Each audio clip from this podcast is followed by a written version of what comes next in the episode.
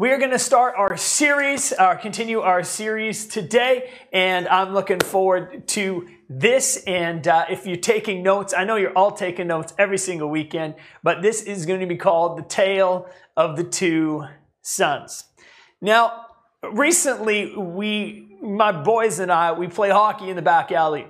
Uh, I got there's there's a row of garages in my in my backyard. I got my garage, and then there's a row of, of garages all the way down my back alley. And we play lots of hockey there. Uh, it's a bit sloped, and so we're kind of figuring out how to play hockey because you know it, the ball rolls down the hill. And so I went out with my two boys one day, and uh, we went to go play some hockey. It was a little chilly outside, so I had to like convince them to come outside. I don't know all you parents if you ever have to convince your kids to go outside. Most parents do, right? But then we went outside and we played some hockey, and uh, sure enough, you know, one of my boys is six, and one of my boys is nine. Jude is nine, and Theo six. And so we go out back and we go play some hockey. And if you have young kids, especially at the age of six, you want them to gain their confidence right? So you want to let them score a few easy goals so they get all like jacked up on themselves, right? Oh, yeah, yeah, dad, I can score on my dad, right? So then you, you heighten it up again, right? And, and when they, when they get like excited, then they're like, oh yeah, let's keep playing some hockey. So I let Theo score, my six year old score a few easy goals, right? It's like, oh yeah, a few easy goals. He's just getting his confidence up, right? But then his brother, Jude's like, I'm not going to let my brother score some easy goals, right? That's how brotherhood goes. And so he starts like going after Theo. Well, Theo doesn't score any more goals. And this starts becoming a frustration between the two of them. And as a dad, you know, you want both your kids to have fun. And, and, but I want, you know, I want them to be able to play together. But the, the truth is you can't just score easy goals all the time, right? You gotta, you gotta learn to score those goals. So, uh, we, we, we, so I was telling Theo, you know, you gotta kind of step up your game a little bit here, bud. And uh, he didn't like that, right? And so uh, he's like, well, dad, let me score a goal. So I, I say, fine, take a free shot. So he goes to take a free shot. Jude blocks the ball. Okay, he blocks the ball on a free shot. Not supposed to happen. Theo, upset, runs into the house right? So now I have this dilemma. Do I go chase after my son Theo or do I stay with my son Jude who just wants to play some hockey? He's just trying to play some hockey, right? And so I'm in this dilemma. Eventually, my son Theo comes back, right? And so I come back and I go to talk to him and I'm like, oh, Theo, thanks for coming back out. Do you want to play hockey? No, I don't want to play hockey. We start having this conversation. We're trying to figure all of that out. When in reality, right, Jude is standing there still and he's going, oh my goodness, dad's now interacting with Theo. Theo left and he made a big deal. And now he comes back and now he's taking time from me. I'm supposed to be playing hockey with dad. On and on and on it goes. It's the story of two sons. And like a father to my two sons, so as we head into today's story, God is going to, God is the father in this story. Um, we're going to have the story of two sons. One son that leaves and goes his own way, and one son that stays. And a similar conflict arises like the conflict I had with my two sons. Now, as we head into today's story, it's a very popular story. It's in the book of Luke, chapter 15. And in Luke chapter 15, if you start from the very beginning of the chapter, we're going to kind of jump down to verse 11. But at the very beginning of the chapter, there's two other stories. One of the stories is a story about a shepherd who goes after one lost sheep. He leaves 99 sheep that are already there and he goes after the lost sheep. That's the first story. And then you got the second story. second story is about a woman who loses a coin in her house. And so she's like, or coins in her house, and she's like, I gotta go find these coins, they're valuable to me. She goes searching around like the shepherd for the sheep, goes searching around, finds the coin, celebrates, throws a party. I found my money, I was gonna celebrate. And then the shepherd, I found my sheep, celebrate. And in all of these stories, when we get to the last story, it's the story of the prodigal son, when really it's the tale of two sons. But in the story of the prodigal son, we see something that's lost. And the, the, the heartbeat behind the, this, the father in the story is to find his lost sons. Now, as we head into this today's passage, I want to say one other thing. The other thing I want to say is that the, the audience in which Jesus tells this story. Now, the audience is one tax collectors and the other Pharisees. Now, let me explain that to you. You're like, tax collectors. Okay, so is this like the CRA? Is that what we're talking about here? No, no, no, different than that. The tax collectors well, the story that this takes place, Jesus was a Jew, and he would have been speaking to Jews. Now, tax collectors to the Jewish people were, were those people that were Jewish, but they were kind of working for the enemy. This is what it means, right? They're Jewish, but they're working for the enemy. What I mean by that is that they were Jews that would then go on behalf of Rome, would go collect the tax from the people. So people didn't like them for obvious reasons. They took money for themselves and they took money for Rome. Now, most tax collectors took more money from themselves than they should have. And Rome kind of turned a blind eye. Why? Because who cares? They're getting their pay, and then the tax collectors get their pay, and people just aren't loving these tax collectors. They're in the room. Now, the other people in the room are the religious leaders, the Pharisees, the ones that make sure every law is, is, is every law is, is, is, is, um, is lived out. They're making sure that they got their list. They're checking it twice and they're crushing it. Like Santa Claus would absolutely love the Pharisees, right? Because they just nail every single rule. And Jesus tells the story of the prodigal son or the tale of two sons to these two groups. Now we got to read this through the lens of these two groups. Because for, for us as a church, or for those that, that listen to this story, we have to understand the people that are in the room, the sinners, the worst, the wayward ones, the tax collectors, who've left this Jewish tradition and they're turning their backs on their people and messing their people over. And then you got the religious leaders that are going, Can you see what those people are doing? And those two people are in the room. And Jesus speaks directly to them today about God's, as we said last week, if you missed it, you can go back and watch it, God's benevolent love. It's not because, again, this love is not a love that is given to us because we've done something amazing. It's not something because we look so pleasurable and beautiful that He's like, oh, you've done something so amazing, so I'm going to respond to you. No, God's benevolent agape love is purely a response based on His goodwill, not our good works. So let's head into the story today. We're going to jump into Luke 15, chapter 11. Here we go. And uh, you can follow along in the verses on the screen. Jesus continued, it said, right? He told the story of the shepherd, told the story of the lost coin, and now he's on the prodigal son. Jesus continued. There was a man who had two sons. It's kind of like me. I got two sons. Right? The younger one said to his father, Father, give me a share of my estate. Oh, okay. So he divided his property between them. And now you, you got to understand what's happening here. This would have been deeply offensive. Right? It's like saying, Dad, I wish you were dead so I could get your inheritance. That's what's happening here. And not just that, but generally in Jewish culture, now it wasn't always the case, but most often the case in Jewish culture, that what would happen is the property would go to the oldest son. That was who gained the majority of the inheritance. And so it's not happening in this, in this sense, the younger son is saying, I want some of it too. Deeply offensive both to one of the sons, the older son, and to the father. Now it continues. Not long after that, so he divides the property. Not long after that, the younger son pieces out, right? The younger son got together all he had and he set off for a distant country and there squandered his wealth in wild living. Ooh. This is, I'm going to call this the son of self discovery, the wayward son. The son that says, I'm going to figure this out all on my own, dad. I don't need you. I can save myself. I don't need you, dad. I need your inheritance and all your money. I can take all your traditions and I can take all that you work for, but I don't really need you, dad. We know how that feels, right? When somebody kind of does something to us where we, we've invested a lot, right? It's not a great feeling. But for some of you, as you hear this story, the tax collectors, again, sitting in the room, like the worst of the worst sinners, right, are sitting in the room. Some of you today, you're just joining into church for the first time, and you're like, you haven't been in a while, or maybe you've never been to church and you're just beginning your journey, and you're like, well, I didn't even know, like in the story, the son, the wayward son, and God is the father. You're like, well, I didn't even know that there was a father who cared and loved for me. I didn't walk away from the Father. I just didn't even know there was. And I, good news is, and I'll here to share that with you today, is that you got to know that there's a God in heaven who loves you, that has a plan and a purpose for you.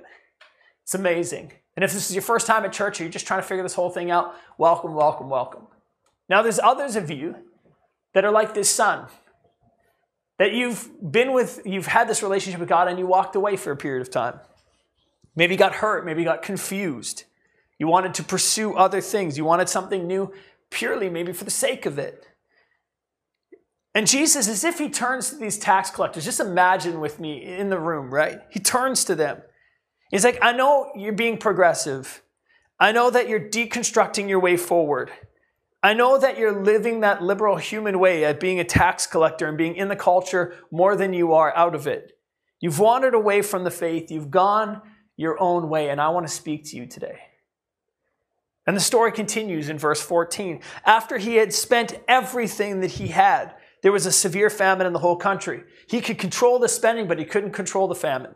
Isn't that true of life that sometimes we do it to ourselves and sometimes there's circumstances around us that force us into difficult situations? What's one of those? COVID 19, right? And he began to be in need. So he went and he hired himself out to a citizen of that country who sent him into the field to feed pigs. He longed to fill his stomach with pods that the pigs were eating, but no one gave him anything. This is not good. All of us. Regardless if, if, if we're in an easy situation or not, everyone can look at the story and say, man, eating with pigs is a terrible thing. To long for the food of pigs is a terrible thing. Verse 17, when he came to his senses, he said, How many of my father's hired servants have food to spare? And here I am starving to death. I will set out. I love those words. And go back to my father and say to him, Father, I have sinned against heaven and against you. I am no longer worthy to be called your son. Uh, make me like one of those hired servants. So he got up and he went to his father. I love this part of the story because he knows he can still return home. He knows that there's loving arms. He knows that there's a place that he can go back. The thing I find interesting about this is he's like, well, I still got to come up with some story of why I got here. I got to justify why I'm away. As if his justifications for wandering and his justifications for spending are going to dictate how his father loves him or not. And the truth is, they don't. And the truth is, in our lives, when we wander, when we go away, even in our justifications of what we've done wrong, it's not going to change God's mind. God's heart, God's love towards us is that agape love. It's not based on what our good works, but His goodwill for us. So let's continue in the story. So he got up and went to his father, says, But while he was still a long way off, oh, I love this. His father saw him and was filled with compassion for him. He ran to his son he threw his arms around him and he kissed him. The son said to him, Father, I have sinned against heaven and I have sinned against you. I'm no longer worthy to be called your son. But the father, look at this, he totally ignores the son's response. Quick, bring the best robe, put it on him, bring the fattened calf and kill it, put sandals on his feet, put a ring on his finger, right? For this son of mine, this daughter of mine, what was dead and is now alive. He was lost and is found. So they began to celebrate. In the story of the sheep, in the story of the coin, in the story of the prodigal son here, each time that which is lost is found, there's a celebration. Who likes to party, church? Do you? Yeah, I do, right? So we can celebrate, right? The good things that God is doing. The Father doesn't even hesitate to celebrate the return of His Son. We often stop at this point in the story, though. However, there is two sons. And before we get to the second son, I want to talk about this for a moment. Is God never hesitates in celebrating the return of one of his children. Let me say that again. God never hesitates in celebrating the return of one of his children. Oh, let's figure, let's see if uh, this person really, really means it. Let's wait at least three months to make sure that decision settles it. The son comes home, boom, there's a celebration. And for every person that not just returns to church, right? But returns to the Father, that returns to God. Let us celebrate. Be quick to celebrate what God has done in their lives. And there's a second son. So we got the son of self discovery, but there's a second son. Let's talk about this. Meanwhile, verse 25. Ooh, I like that. Meanwhile, something else going on. The older son was in the field. Okay. And when he came near the house, when he came near the house, he heard music and dancing. I don't know why I thought about this, but I was thinking about like Jay Beebs, I'm sorry. You know what I'm talking about? It's too late now to say sorry. Like the son is singing this to his dad. I know oh, that I let you down. Is it too late to say I'm sorry now? And the, the, the, the older brother's outside, like, why are they singing Justin Bieber in the house? I'm sorry. What is going on right now, right? He's clearly going to get upset that his son, I don't know why I thought of that song, but his son, the younger son, has come home. So he called one of the servants and he asked him, like, what's going on? The servant says, Your brother has come. He replied, And your father has killed the fattened calf because he has him back safe and sound. I will not keep singing chat feet. The older brother became angry and refused to go in. Refused to go in. And before you get too quick about the judgment here, you got to know something. At the beginning of the story, what did it say? The father divided his estate to two sons the fattened calf that's killed, the ring and the robe that is put, and the sandals that's put on the son the party in the house that it's running, the sound system. I know they didn't have one. I just projected that into the story, okay? But the music that's being played, everything that is happening is the inheritance of the older son. Oh, I didn't think that it would cost me for my younger son to come home or the younger brother to come home. Like, come on. This is going to this is embarrassing. I've stayed here the whole time. I've been working. I've been slaving. That's my money. And then the younger brother comes home and he gets all this blessing. Come on. The father gives the inheritance of the older son to the younger son after he squandered it. Think about that for a moment. As you think about that, you start going, well, now I can totally understand why he's not going in. So the father went out and pleaded with him. But he answered his father. Look at this response. Look! I don't know. I was a bit angry, okay? But all these years I've been slaving for you. Oh, I thought you had the inheritance already, right? He's a bit of, he's construed a bit. And never disobeyed your orders, yet you never gave me even a young goat so I could celebrate with my friends. Yeah, you had your inheritance, bud. But when his son of yours, look at this, when this son of yours, look at those words. He doesn't even call him his brother. When this son of yours has squandered your property with prostitutes comes home, you kill the fattened calf. This brother, dis, uh, this brother seems in the story to obey his father to get his stuff. This is what religious people do. They obey God to get his things, but not God himself. Now, I just got to say something real quick. For those of you that are watching today, you're the first time here, you're trying to figure this whole God thing out, uh, or you're returning back to God, you've kind of distanced yourself. I just got to say, you know, th- what I'm about to say next is not for you. It's for those of us that have been in church for a while. It's those of us that, that have been faithful. And, and it's easy to get to this, spa- this space of moving from relationship to religiosity. Now, this is the son. One son that's the wayward son is the son of self discovery. But then on the other hand, we have the son of moral conformity.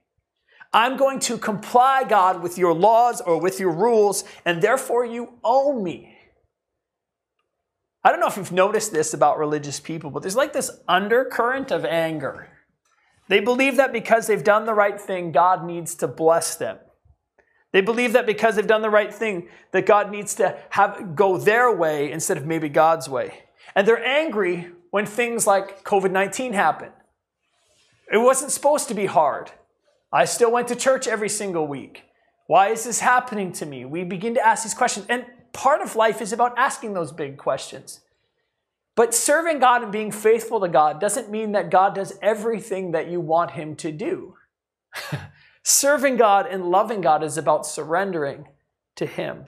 And the son here is not motivated by love, he's motivated by stuff. And even deeper, though, is the same with the other brother. Both brothers, I would say in this story, are lost. One is trying to earn, is trying to find his way in the world and comes back to the Father and is found. And there's one son who's lost in his religiosity at home and is missing what, the, what his father gives to him that's best for him the father's love. Both sons were trying. What they really needed was to capture the father's heart.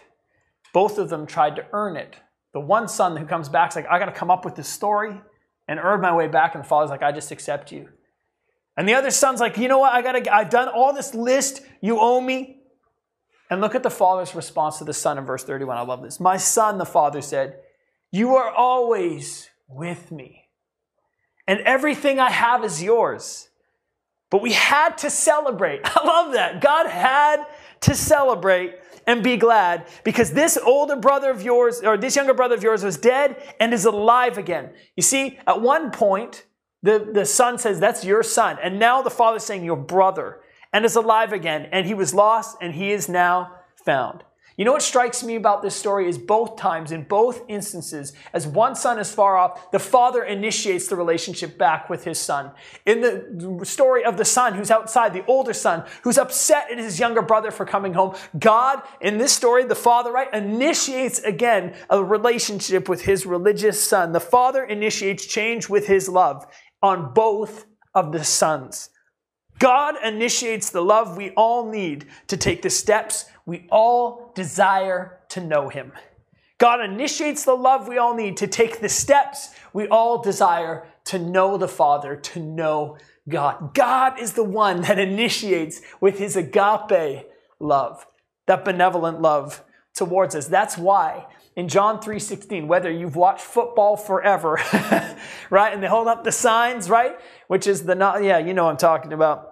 What is this part of the verse? For God so loved that he gave. And what is true about the Father in this story is the Father gives and he gives and he gives and he gives and he gives, and it's the initiating love of the Father that brings both sons back. But I got to say something here, real quick. Is at the end of the story, I, I, I kind of find this frustrating with some uh, TV shows. Maybe you find this frustrating too. Is cliffhangers. Anyone with me?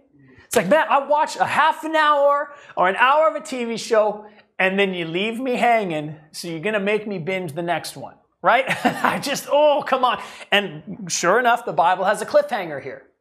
The story ends with the father going out and saying, Would you please come in? But it never says what the religious son does. And here's what I think is so important in this story Think about the room again. There's tax collectors, and there's there's uh, there's tax collectors and the Pharisees, and Jesus is talking to both of them. The tax collectors clearly know that they need a way back in, but the Pharisees they're pretty sure that they've got it all figured out. But at the end of the story, at the cliffhanger, it's as if Jesus is speaking to the Pharisee or speak, people, Jesus is speaking to those religious people that have been church for a long time, and maybe you've crushed your Bible plan and your streak on YouVersion is like hundreds and hundreds of days. Or maybe you've, you've gone to church and you've been faithful to church online, and some of you are like, oh my goodness, you know, church online, it's not for me, but you have endured church online. Or maybe you're, you're, you're enjoying the benefits of church online. I don't know where you find yourself, but you've knocked off all the boxes. Jesus, and you feel like, God, you owe me, and you're in that religious camp. Jesus, in in the middle of all that, it speaks to us. And I include myself in this part of the story because it's so easy to drift into that mindset. But you ever wonder what happened to the older son in the story? As you hear this, did he go in? Or did he just stay out? The point here I think Jesus is making to all those that are religious is what are you going to choose to do? Are you going to adopt the Father's heart for the wayward child? For the unchurched person? For that person that you've been calling out, oh, I'm going to say it on social media for a really long time? That they finally return not back to church, but back to the Father's heart. Maybe that's through church, but back to the Father, and they call themselves a Christian. You're like, oh man, I've been calling you out on socials for a long time. I, I don't know how I'm going to be able to let you back in. Are, are you going to adopt the Father's heart here? And celebrate those returning home? Are you going to adopt the Father's heart for the wayward child, or will you remain angry and distance yourself from the Father and stay outside and say, you know what, I just can't do that? Or are you going to adopt it? Or maybe you identify, if you're not identifying with the older son, maybe the younger son. Will you turn to God's love? He knows you, He loves you. He sent Jesus to die on a cross and rise again for you. But it's up to you to respond to that love and turn and say, God, I'm pursuing you. For God extends his love through forgiveness to all those that turn to him. You see, the younger brother didn't have an older brother in the story that was willing to go rescue him, that was willing to sacrifice for him.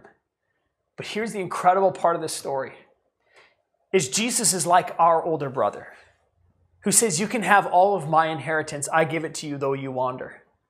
I'm willing to sacrifice. I'm willing to die for you. I'm willing to give my whole life for you. We have an older brother in Jesus. That's saying when you come home, I'm going to celebrate with you. I'm not going to stay outside. And I'm not just here for one moment, I'm here for the long haul. And unlike the younger brother in this story, whose older brother was outside, our older brother, Jesus, is with us and sacrifices for us. The question is this Will we turn to God's love? For those of you that identify with the younger brother, maybe you've never started that relationship with Jesus. Maybe you've turned away from your faith. Maybe you're wrestling with the Bible and you're wondering, oh, can I end up back in church? Maybe it's not a church question. Maybe right now we just need to put that to the side to just have a conversation about who is Jesus in your life. If that's you today, know that God's love is for you. If you're the religious person, and sometimes I fall into this camp, if you're a religious person today, know that God loves you. You can't earn his love. You just need to receive it. And you need to know that even those people that come back to the faith that were like, oh my goodness, I didn't see that coming, let's be the first to celebrate. In it all, it's not through religion, it's not through self discovery that we find the Father's love. It's in God Himself. We can't earn it, we don't deserve it, it's just His goodwill for us. Let's pray. God, thanks so much for today. You are a good Father to us. And we don't deserve that love, God. We can't earn that love. You just give it to us. And we thank you so much for that love that you've given us. God, we ask that you would encourage us throughout this week. We'd ask that you'd speak to us. Father, if we're lost in our religion, that you'd help us break free, find freedom, to open our hands and be generous to those around us, to celebrate those who are returning to you and to be a, a son or a daughter of you who opens their arms to those who are coming home. And right now, if you're across the screen and you've never taken that step towards Jesus, I want to say something. Uh, if you've never taken that step, you got to know that we are a church who just celebrates anyone that takes their next step of faith towards God. But it starts with this journey with God that Jesus came and he died and he rose again. 2,000 years ago, he died on a cross. He rose again for you and our, our sin, that we would gain access back to the Father. That Jesus went and he, he did it for our goodwill, not because we did the right things or not because we were beautiful enough or not because we knew enough scripture or not because we prayed enough or not because we were religious enough, just simply because he loved us and he loves you. And like this son, the younger son in the story, we need to turn back to God. And maybe that's your moment right now that you're going to turn back to God and you're going to say yes to Jesus. If that's you today, you can pray this prayer and know that as you pray this prayer in faith, that God hears it, that God loves you, and that you, you will now have a relationship with God, that Jesus has made a way. And if that's you, you can pray this prayer. Thank you, Jesus, that you came and you died on the cross for me. I turn away from my sin and I turn to you. I thank you that you've restored that relationship with God again. I ask that you lead and you guide my life. Help me to take my next steps in following you. Thank you for saving me. Thank you, God, for your love. Thank you for knowing me and for drawing me close to you. Amen.